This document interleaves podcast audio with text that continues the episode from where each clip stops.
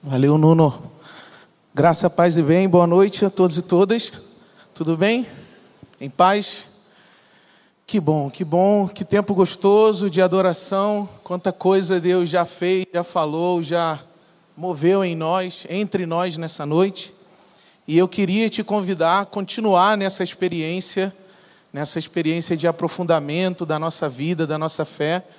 Quero te pedir a acessar a sua Bíblia aí, no Evangelho de Mateus, Evangelho de Mateus, capítulo 17, e a gente vai continuar refletindo, continuar pergu perguntando ao Evangelho a relação entre esse tempo, esse lugar, esse ambiente de adoração e a nossa saúde, a nossa saúde plena, a nossa saúde integral, que é o que de muitas formas temos compartilhado nos últimos domingos a partir daqui, a partir da IBAB.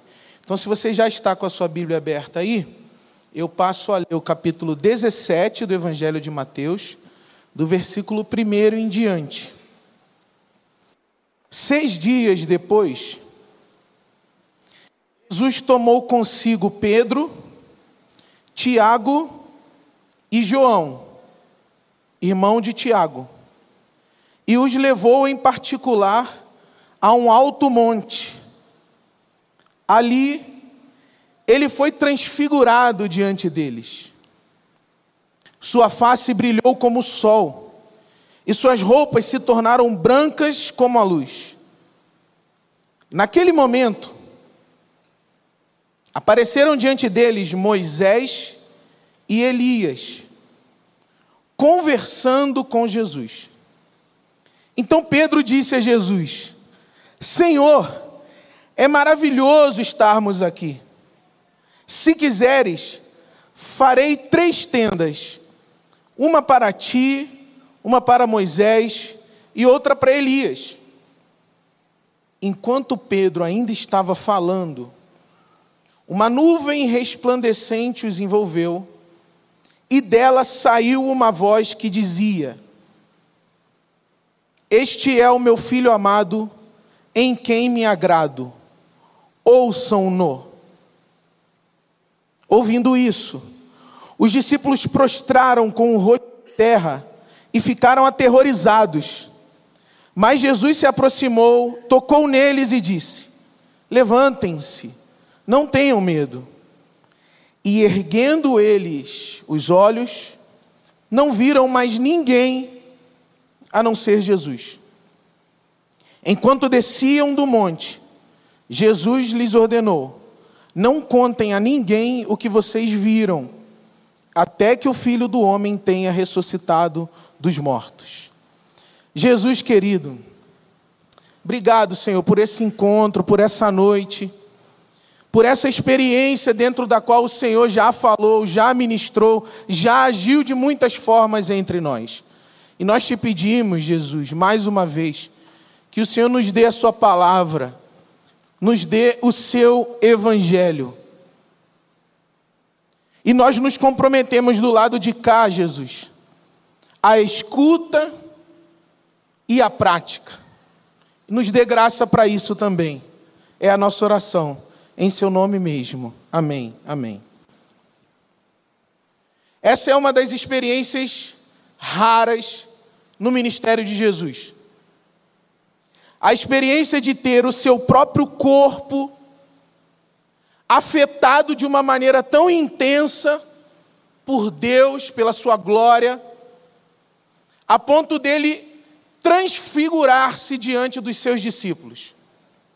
Jesus era um jovem muito simples, muito dado às coisas mais cotidianas, mais corriqueiras, a cristologia chega a chamar esse, esse jeito de Jesus lidar com a vida de baixa cristologia. Como se Jesus estivesse, no fundo e no fim, mais preocupado com aquelas coisas que são mais vulgares, mais banais, mais simples da existência, como plantar, colher, regar, semear, pescar, comer, beber, Jesus era alguém da simplicidade, um Deus da simplicidade. Nunca exibiu poder aleatoriamente. nem nunca reivindicou para si uma posição de autoridade a partir da qual ele se apresentaria de forma diferente aos outros seres humanos. Por exemplo, na cena da tentação, Jesus é provocado a multiplicar pães, ou melhor, Jesus é multiplicado a transformar pedras em pães. E ele pensa: qual ser humano, simples que seja, tem poder de transformar pedra em pão? Nenhum. Nunca vi um ser humano, simples que seja, transformar pedra em pão. Porque eu vou demonstrar gratuitamente um poder miraculoso, um poder sobrenatural, me diferenciando dos demais. Se todos os demais passam fome, eu vou passar fome também. Se todos os demais se comprometem com a vida, no limite da sua realidade, ou seja, não tentando a Deus, por que, que eu vou me lançar do pináculo do templo esperando que anjos me protejam? Então Jesus tinha uma espécie de realismo exagerado. Mas aqui nessa cena, a história é outra. Aqui ele é transfigurado. Aqui a glória de Deus muda o seu rosto, muda também as suas vestes. E os poucos amigos de Jesus, que também eram discípulos deles, ficam encantados com o que está acontecendo ali, de modo que prontamente eles manifestam o interesse de que aquela experiência ali dure. Eles querem estender a duração daquele encontro, porque tudo que está acontecendo do, diante deles é mágico, é absurdo, é escandaloso. Um rosto refletindo, transmitindo, expressando toda a glória de Deus. Um corpo transmitindo, expressando toda a glória de Deus. Vestes que brilham mais que o sol. Jesus glorioso ali diante deles. E eles têm uma experiência de encantamento. Nós, protestantes, somos excessivamente racionalistas. E encontramos logo um modo de dominar esse tipo de experiência. Encontramos logo um modo de esquematizar o que está acontecendo ali, mas o fato é que o que está acontecendo ali é uma experiência espiritual de, de, de teor assustador, porque Jesus está glorificado diante deles. E uma das dimensões da nossa fé é a abertura para esse mistério, a abertura para esse tremendo. Se a gente reduz o nosso modo de crer, o nosso modo de cantar, o nosso modo de pregar, o nosso modo de pensar, apenas aquilo que a nossa razão dá conta de compreender, a gente perde oportunidades de visualizar, de contemplar e de adorar a face glorificada de Jesus diante de nós. A gente se torna frio, excessivamente frio, calculista, excessivamente calculista, e a gente não vive experiências dessa densidade, a gente não vive experiências dessa natureza, a gente não aprofunda o nosso coração em Deus, porque a gente está sempre calculando os riscos de estar diante da glória de Deus. Eu lembro que uma das coisas que o meu pastor proibia na igreja, você ouviu bem, proibia na igreja, era que a gente cantasse qualquer coisa que se referisse à glória de Deus. E ele já logo tinha um, uma série de versículos bíblicos engatilhados ali naquela roleta russa que ele fazia, claro que com a nossa cabeça de, na frente da arma. E ele dizia: é porque as pessoas que contemplam a glória de Deus não podem parar de pé. Verdade utilizada para uma mentira. É porque as pessoas que estão diante da glória de Deus, elas não sabem, elas não sabem o que fazer com isso, elas podem se perder. Verdade aplicada para uma mentira. Porque a questão desse texto aqui não é o fato de você, enquanto indivíduo, vai estar ou não diante da glória de Deus em algum momento específico da sua vida. Mas é o fato de que nós não podemos fechar a nossa inteligência, nós não podemos fechar a nossa sabedoria, nós não podemos fechar a nossa espiritualidade ao acontecimento, ao acontecimento estrondoso, ao acontecimento terrível, ao acontecimento glorioso da face e da manifestação da presença de Jesus entre nós. Nós não podemos colocar aqui uma, uma tampa, nós não podemos colocar aqui e um recipiente tentando conter essa experiência. Porque se o nosso coração não se abre para o glorioso, não se abre para o espetacular, que é a presença de Jesus manifesta e realizada entre nós, isso é um tipo de adoecimento espiritual. E os antigos diziam que quando nós não pensamos, agimos, vivemos como se algo glorioso pudesse acontecer da parte de Deus sobre nós, nós nos tornamos empedrecidos, idolátricos, acreditando que Deus se reduz a um programa, acreditando que Deus se reduz a uma norma, acreditamos que Deus se, reúne, se reduz a um, a um código, nós nos tornamos empedrecidos na espiritualidade. Na antiguidade, em relação a esse texto, quando Jesus, quando Deus manifestava sua presença gloriosa, a comunidade construía a tenda do encontro. Construía um espaço para receber a manifestação. Fazia uma arquitetura da presença e para a presença. Hospitalizavam Deus diziam: Deus, o Senhor é bem-vindo aqui. Nós vamos nos reunir em torno da Sua glória, que vai tabernacular e encher toda, toda a tenda, toda a casa da adoração. E é isso que esses discípulos estão fazendo aqui. Bom, Deus está transfigurado, Jesus tem o rosto glorioso diante de nós, é porque Deus, Deus deve estar nos visitando aqui. Deus deve estar descendo entre nós. Então a gente precisa preparar o espaço. Nós precisamos arrumar a casa. Nós precisamos dispor todos os elementos da nossa vida para o culto, para o louvor, para a adoração a Deus. E é isso que eles estão tentando fazer aqui. E de certa forma é isso que a nossa racionalidade nos fez perder. De certa forma, foi isso que a nossa o nosso tradicionalismo nos fez perder. Porque nós fechamos essa possibilidade da manifestação gloriosa, iluminadora, reveladora de Deus, nós perdemos o hábito de arrumar a casa, nós perdemos o hábito de criar o espaço, nós perdemos o hábito de criar o ambiente, nós perdemos inclusive o hábito de evocar: Vem Senhor sobre nós.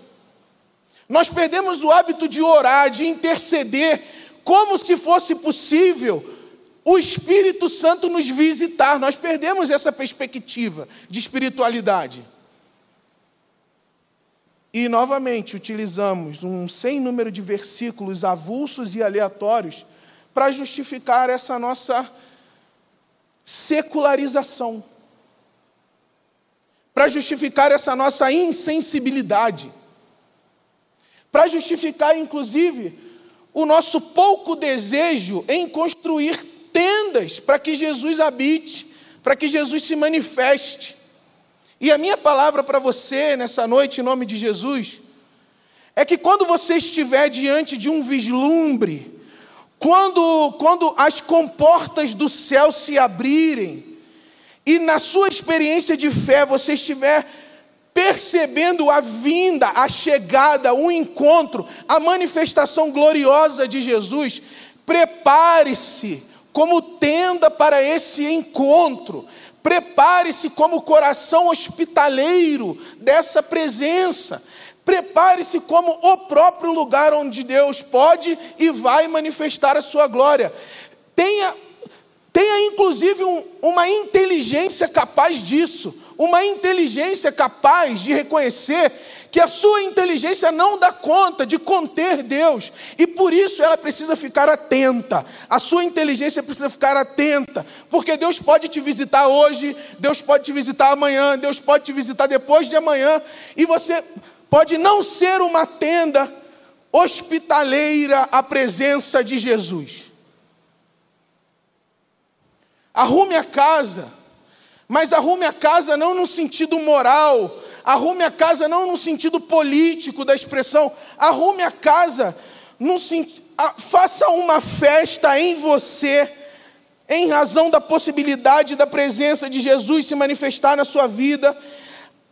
Crie um espaço para a glória de Deus. E eles tentam fazer isso aqui. Eles percebem que eles estão diante do mágico, eles percebem que eles estão diante do glorioso. E Pedro sugere a Jesus: Jesus, a gente vai fazer três tendas. Uma para você, uma para Moisés, que apareceu aqui do nada, do nadão. Uma para Elias, que também apareceu aqui aleatório. A gente vai criar uma tenda para vocês três e a gente vai permanecer aqui, nesse lugar de adoração. A Bíblia diz que quando Pedro ainda tentava falar, quando ele ainda tentava propor, ele foi interrompido. Aqui eu quero que você pense o seguinte, ó. Você é tenda, o Espírito te visita, Jesus se manifesta em você, e a sua tentação é querer estabelecer uma duração para isso. Um elemento interessante da teologia do Antigo Testamento é que a tenda era móvel. Se a presença de Deus se manifestava num determinado lugar, eles armavam a tenda, o acontecimento se dava, eles desarmavam a tenda e eles seguiam caminho. É um indicativo, meu irmão e minha irmã, que quando Deus se manifesta, quando o Espírito se manifesta, quando Jesus é glorificado diante de nós, diante dos nossos olhos, a gente não, a gente não deve querer estabelecer um tempo, uma duração, uma, uma permanência para aquela experiência. Jesus se manifesta em nós, acontece em nós e nós nos pomos a caminhar novamente. A ideia não é criar um estabelecimento onde a gente possa vender, oferecer, repetir, burocratizar a experiência de Deus. A ideia é permanecer aberto, porque a qualquer momento no nosso caminho comum de vida, Jesus pode aparecer diante de nós com o rosto glorificado e dizer: Hoje, eu, hoje é para você, meu irmão. Hoje o acontecimento é em você. E isso é tão extasiante, isso é tão prazeroso que os discípulos quiseram instalar ali. Eles quiseram estabelecer uma arquitetura rígida, uma arquitetura uma arquitetura estável para um fenômeno que não se pode controlar. Quando ele ainda estava falando, a voz desceu do alto e diz e disse: este é o meu filho amado, em quem tenho prazer, ouçam-no. A questão aqui é a seguinte: Moisés é a figura tradicional da lei. Elias é a figura tradicional da profecia. Quando, por causa de Jesus, aqueles jovens judeus viram que eles estavam diante da presença, ou da figuração da presença, da lei, da to, de toda a tradição da lei e de toda a tradição dos profetas, eles tiveram uma espécie de gozo tradicional. Eles falaram: olha, esse lugar é o próprio paraíso. Jesus transfigurado, Moisés transfigurado, Elias transfigurado, nós vamos ficar aqui para sempre. A gente quer que esse encontro dure para sempre. Quando Deus olha para Jesus e diz: Este é o meu filho amado, em quem tenho prazer, ouçam-no. E essas duas figuras desaparecem diante dele. deles, a palavra é a seguinte: a palavra, o ensinamento, a sabedoria é a seguinte. A espiritualidade que Jesus está construindo com esses discípulos e a espiritualidade que Jesus está construindo com a gente não é escutar a lei, não é escutar os profetas, é escutar Jesus de Nazaré como Senhor, como Deus, presente entre nós, aquele que armou a tenda de Deus entre nós, é escutar Jesus e exclusivamente Jesus, é adorar a Jesus e exclusivamente a Jesus. Da lei e dos profetas, nós retemos apenas aquilo que Jesus atualiza diante de nós. Então é, um, é uma direção espiritual que a voz de Deus está criando naquele cenário. É você, Pedro, você, Tiago, você, João, que estão aí gozando a tradição, saibam, é para ouvir Jesus de Nazaré. Em João, o escritor diz assim: porque a lei e os profetas testemunham de mim, disse Jesus. Na medida que a lei é utilizada, que os profetas são utilizados contra a memória e a existência de Jesus, elas devem ser silenciadas em nós. À medida que a gente está fazendo uso da lei contra a existência de Jesus, essa tradição deve ser silenciada em nós porque não há, não há possibilidade de saúde espiritual em Jesus de Nazaré, ouvindo qualquer uma dessas tradições em detrimento de escutar Jesus de Nazaré. Aí você diz assim: dos anjos? É claro que no cristianismo só existem pessoas que escutam Jesus.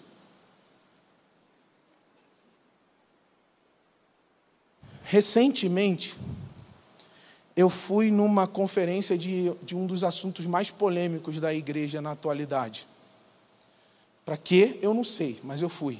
Eu devia ter evitado esse estresse, mas eu fui. E eu fiz a minha apresentação lá.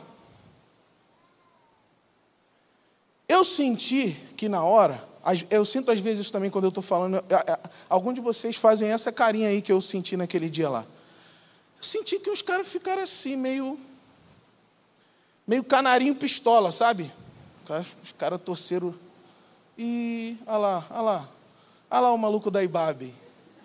Os caras sempre, sempre metem essa, né? Olha lá os malucos da Ibabe. É, gente. É tenso. Mas ninguém falou nada.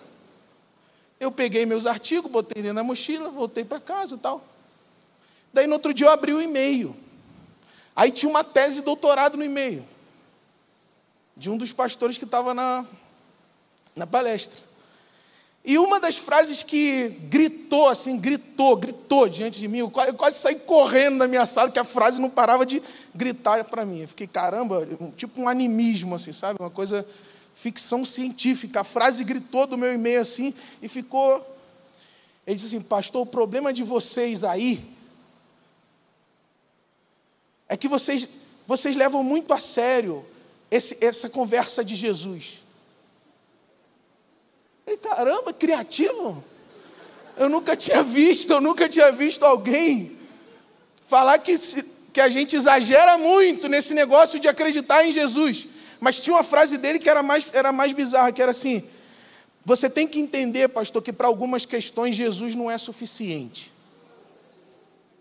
Vai vendo, catedral. Vai vendo. Você, você é jovem demais. Você tem que entender que para algumas questões Jesus não é suficiente. É escandaloso. Ele não mentiu, pelo menos, porque para ele talvez seja isso. Talvez ele esteja recuperando Levítico como arma de guerra contra umas ou outras pessoas. Talvez ele esteja recuperando alguma tradição normativa de Israel para ofender, ferir, maltratar, violentar alguém. E aí, quando ele está diante de Jesus, e Deus diz assim: ouçam-no. Uma pessoa dessa vai dizer: Bom, eu vou, se eu ouvir Jesus de Nazaré, eu perco aqueles elementos ali em cima dos quais eu construí a minha religião, e eu perco aqueles elementos ali em cima dos quais eu construí a minha religião. O que resta? Resta Jesus. Mas para alguns, restar Jesus não é suficiente. Resta Jesus mesmo. E, e eu queria desafiar o, o meu irmão e a minha irmã hoje a dizer o seguinte: quando Deus se revela a você, glorificando Jesus na sua frente, e diz dos anjos: Você está vendo essa vida, você está vendo essa história, você está vendo esse corpo, ouçam-no, ouça-no. E você olha em volta aquilo que você vai perder, O meu desafio para você é: radicaliza isso. Ouça Jesus mesmo. Sobre o que é justo, ouçam-no. Sobre o que é bom, ouçam-no. Sobre o que é agradável, ouçam-no. Sobre a justiça, ouçam-no. Sobre o casamento, ouçam-no. Sobre o dinheiro, ouçam-no. Sobre a sexualidade, ouçam-no. Sobre os conflitos políticos, ouçam-no. Ouçamos-nos, Jesus. Ouçamos Jesus realmente. Porque assim, olha, a lei e os profetas, porque são conteúdos tradicionais, a gente consegue abstrair, né? A gente consegue fazer hermenêutica com a tradição, a gente consegue fazer hermenêutica com o discurso profético.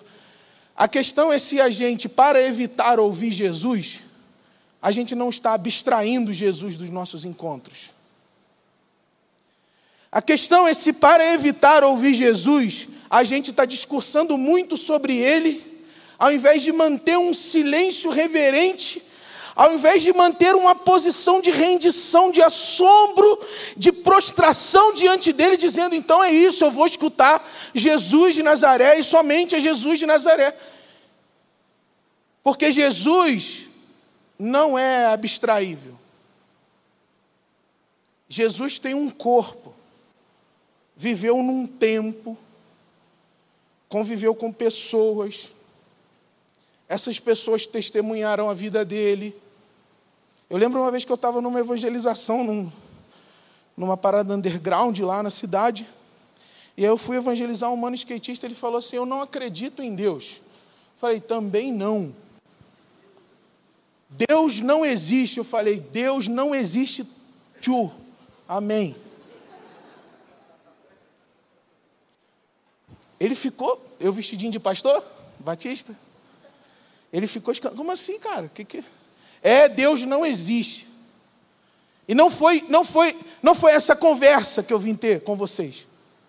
Eu vim ter contigo uma conversa sobre a qual a existência humana inteira assegura a sua possibilidade.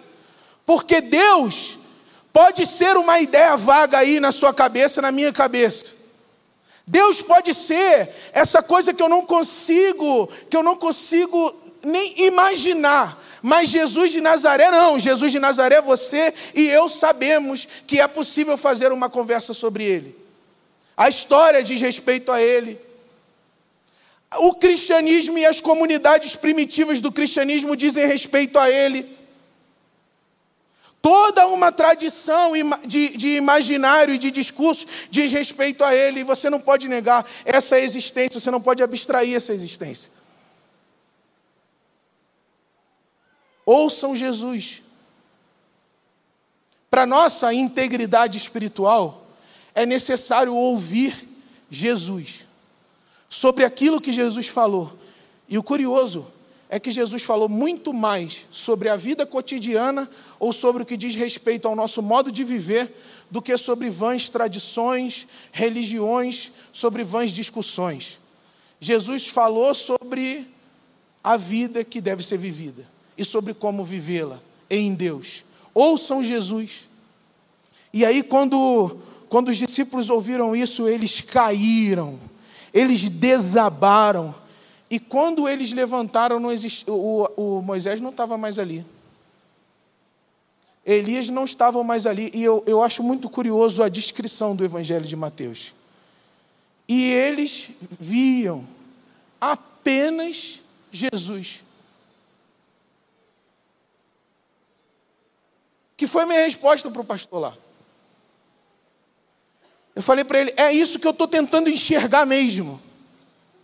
Eu estou tentando enxergar o que, que a minha tradição batista me ensinou, que não tem absolutamente nenhuma vinculação com a mensagem do Evangelho de Jesus.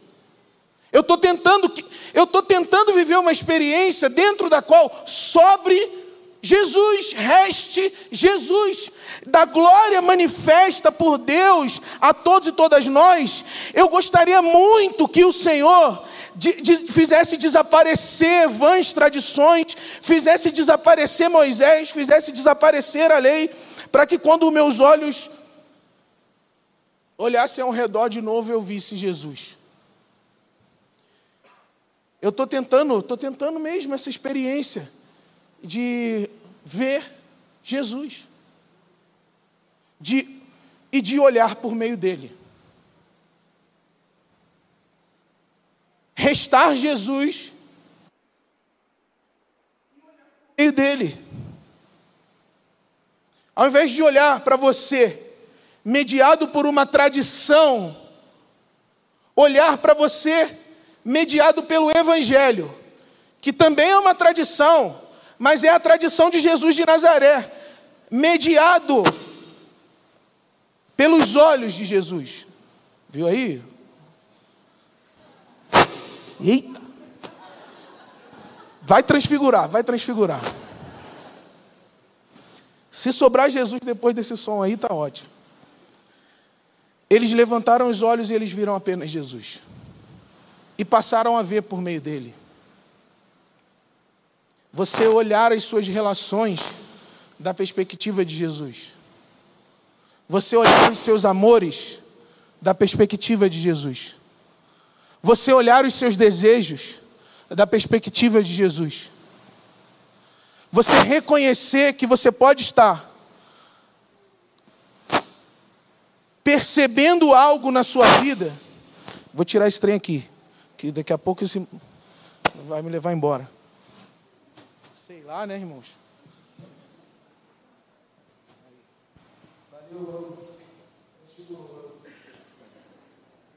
Olhar da perspectiva de Jesus. Mas aqui está a questão. Toda essa cena que eu compartilhei com vocês, e todos esses ensinamentos que eu compartilhei com vocês, eles brotam desse encontro extasiante que os discípulos tiveram com Jesus no Monte da Transfiguração. Quando eles discerniram que a glória de Deus é escutar Jesus. Quando eles discerniram que aquilo que resta da manifestação de Deus é a própria palavra e a própria pessoa de Jesus, Jesus falou assim para eles: Ei galera, vamos levantar geral aí, desarma a tenda, desarma a tenda, todo mundo desarmando a tenda, a gente não vai ficar aqui contemplando a glória de Deus no meu rosto, porque a gente precisa descer desse monte. E a gente precisa encontrar a vida real. A gente precisa encontrar os problemas cotidianos logo ali abaixo. E o texto continua da seguinte forma: Jesus chama os discípulos para se levantarem do Monte da Transfiguração, eles descem o Monte da Transfiguração e logo ali abaixo eles encontram um pai desesperado eles encontram um pai desesperado, um filho em sofrimento e discípulos que não conseguem curar a dor, curar o sofrimento daquela criança, daquele jovem. Eu quero que vocês peguem esse anticlímax aqui.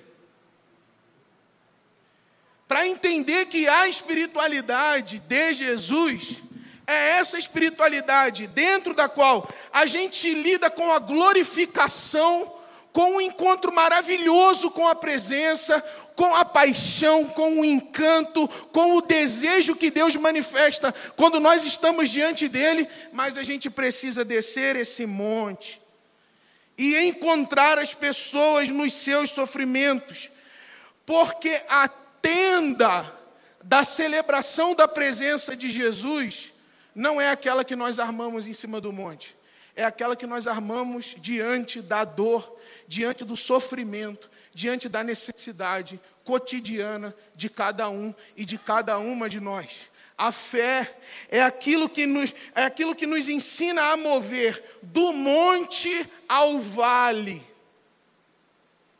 da glorificação ao sofrimento, da presença magnífica e sublime de Deus, a necessidade de um pai desesperado, de um jovem em sofrimento. Viver é, é se movimentar entre esses polos. E o nosso desafio é que às vezes os polos estão simultaneamente colados na nossa vida. A gente chega num lugar como esse e a gente vive uma experiência sublime com Jesus.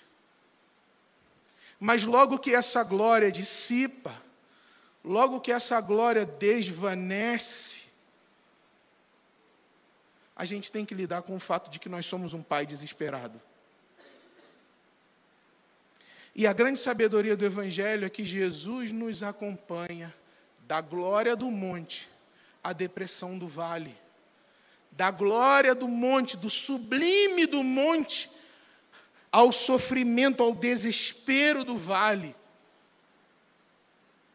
E você vive com paixão no espaço da manifestação da glória, e você vive com responsabilidade no espaço da manifestação do sofrimento. O problema é que muitos de nós queremos armar uma tenda dentro da glória, quando na verdade a glória decidiu armar uma tenda entre nós, pais desesperados, mães desesperadas, crianças em sofrimento, Deus decidiu armar uma tenda entre nós. Deus decidiu armar uma tenda entre nós na pandemia. Deus decidiu armar uma tenda entre nós na cirurgia. Deus de decidiu armar uma tenda entre nós no desemprego. Ele disse: Olha, eu não vou ficar isolado no lugar sublime, eu vou me esvaziar, eu vou fazer a descida e eu vou encontrar vocês aí nesse lugar, nesse lugar meramente humano, nesse lugar do sofrimento, nesse lugar da dor, porque é aqui, meus irmãos e minhas irmãs, quando a gente arma uma tenda para o cuidado do outro, que a glória de Deus vem nos visitar.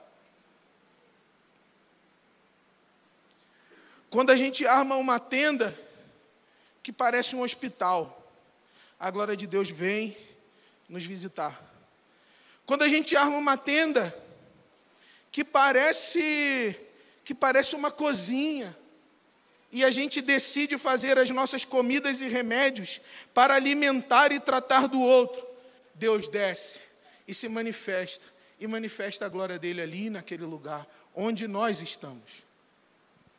Por fim, é nessa conversa que aparece a famosa citação do Evangelho. Se você tiver fé, como um grão de mostarda, você dirá a esse monte: mova-se daqui para lá, e ele vai se mover. Lembra dessa passagem aí? A fé que move montanhas, a fé que move o monte. Nós fazemos uma aplicação que é possível, como se o sofrimento daquele pai ali, o sofrimento daquela criança ali, fosse o monte a ser movido na cena. É assim que a gente diz. A gente se apropria desse texto como se esse nosso sofrimento pessoal e individual fosse proporcional a um monte. E aí a nossa fé, do tamanho de um grão de mostarda, vai mover esse monte dali. Mas eu quero sugerir uma outra percepção para vocês nessa noite. Eles acabaram de descer do monte, gente. Eles acabaram de descer de um monte. E Jesus volta a conversar sobre o monte. O monte nessa cena não é o problema, não é o sofrimento. O monte nessa cena é aquela quantidade de glória que os discípulos viram lá na presença transfigurada de Jesus.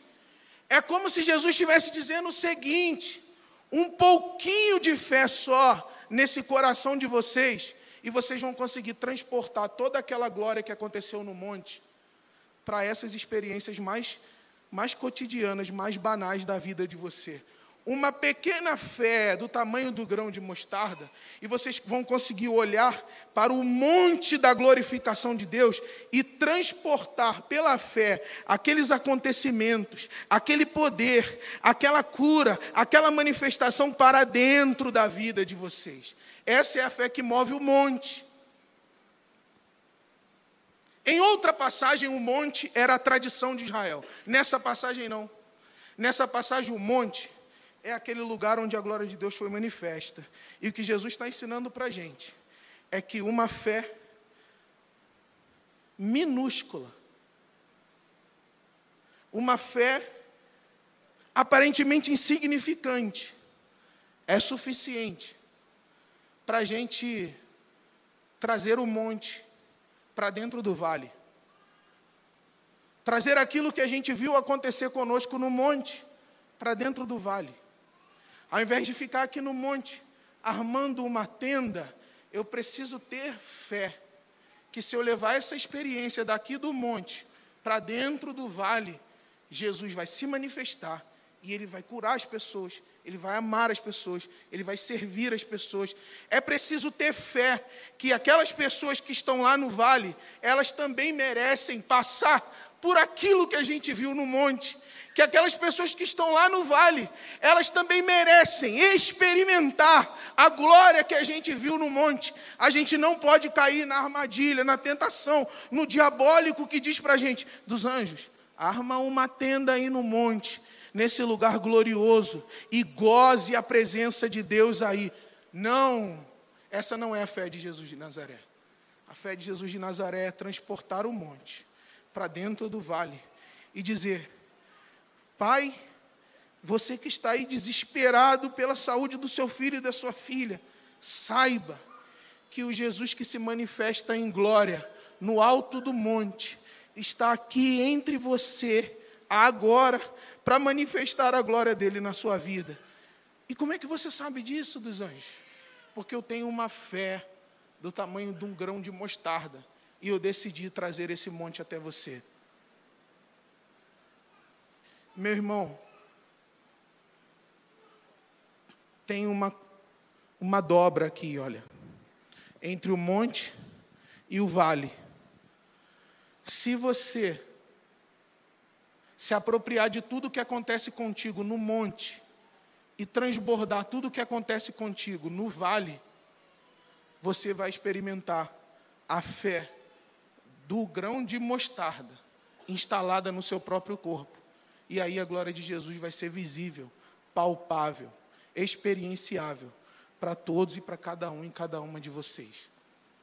Mova montes. Receba de Deus, na glória de Deus, e transborde o que recebeu de Deus nas experiências de vale, nas experiências de sofrimento das pessoas que vocês encontrarem pelo caminho. Em nome de Jesus, o nosso Senhor. Amém. Jesus querido, Jesus querido. Nós queremos agora, como comunidade aqui, diante da Sua presença gloriosa, Jesus. Nós queremos tentar manifestar essa nossa fé, essa nossa fé ínfima, essa nossa fé precária. Nós queremos manifestar essa fé no Senhor para pedir que o Senhor manifeste a glória do monte dentro dos nossos vales.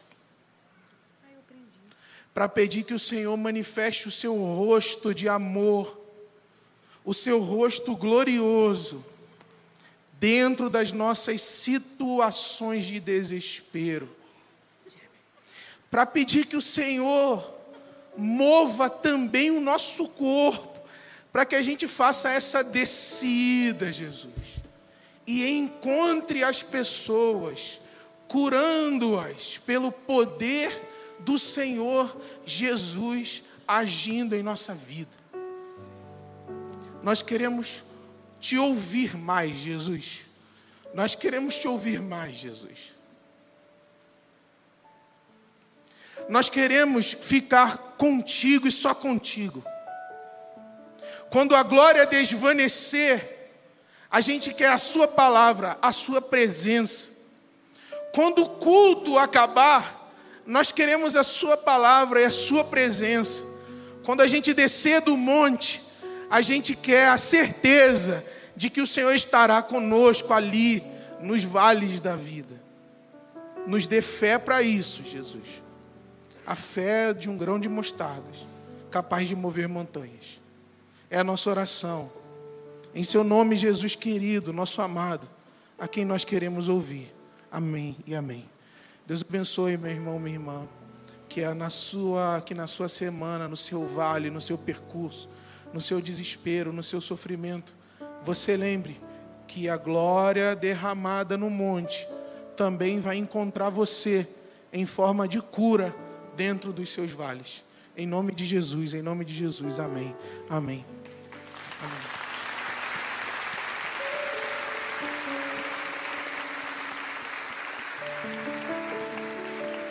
Eu queria te convidar a fazer essa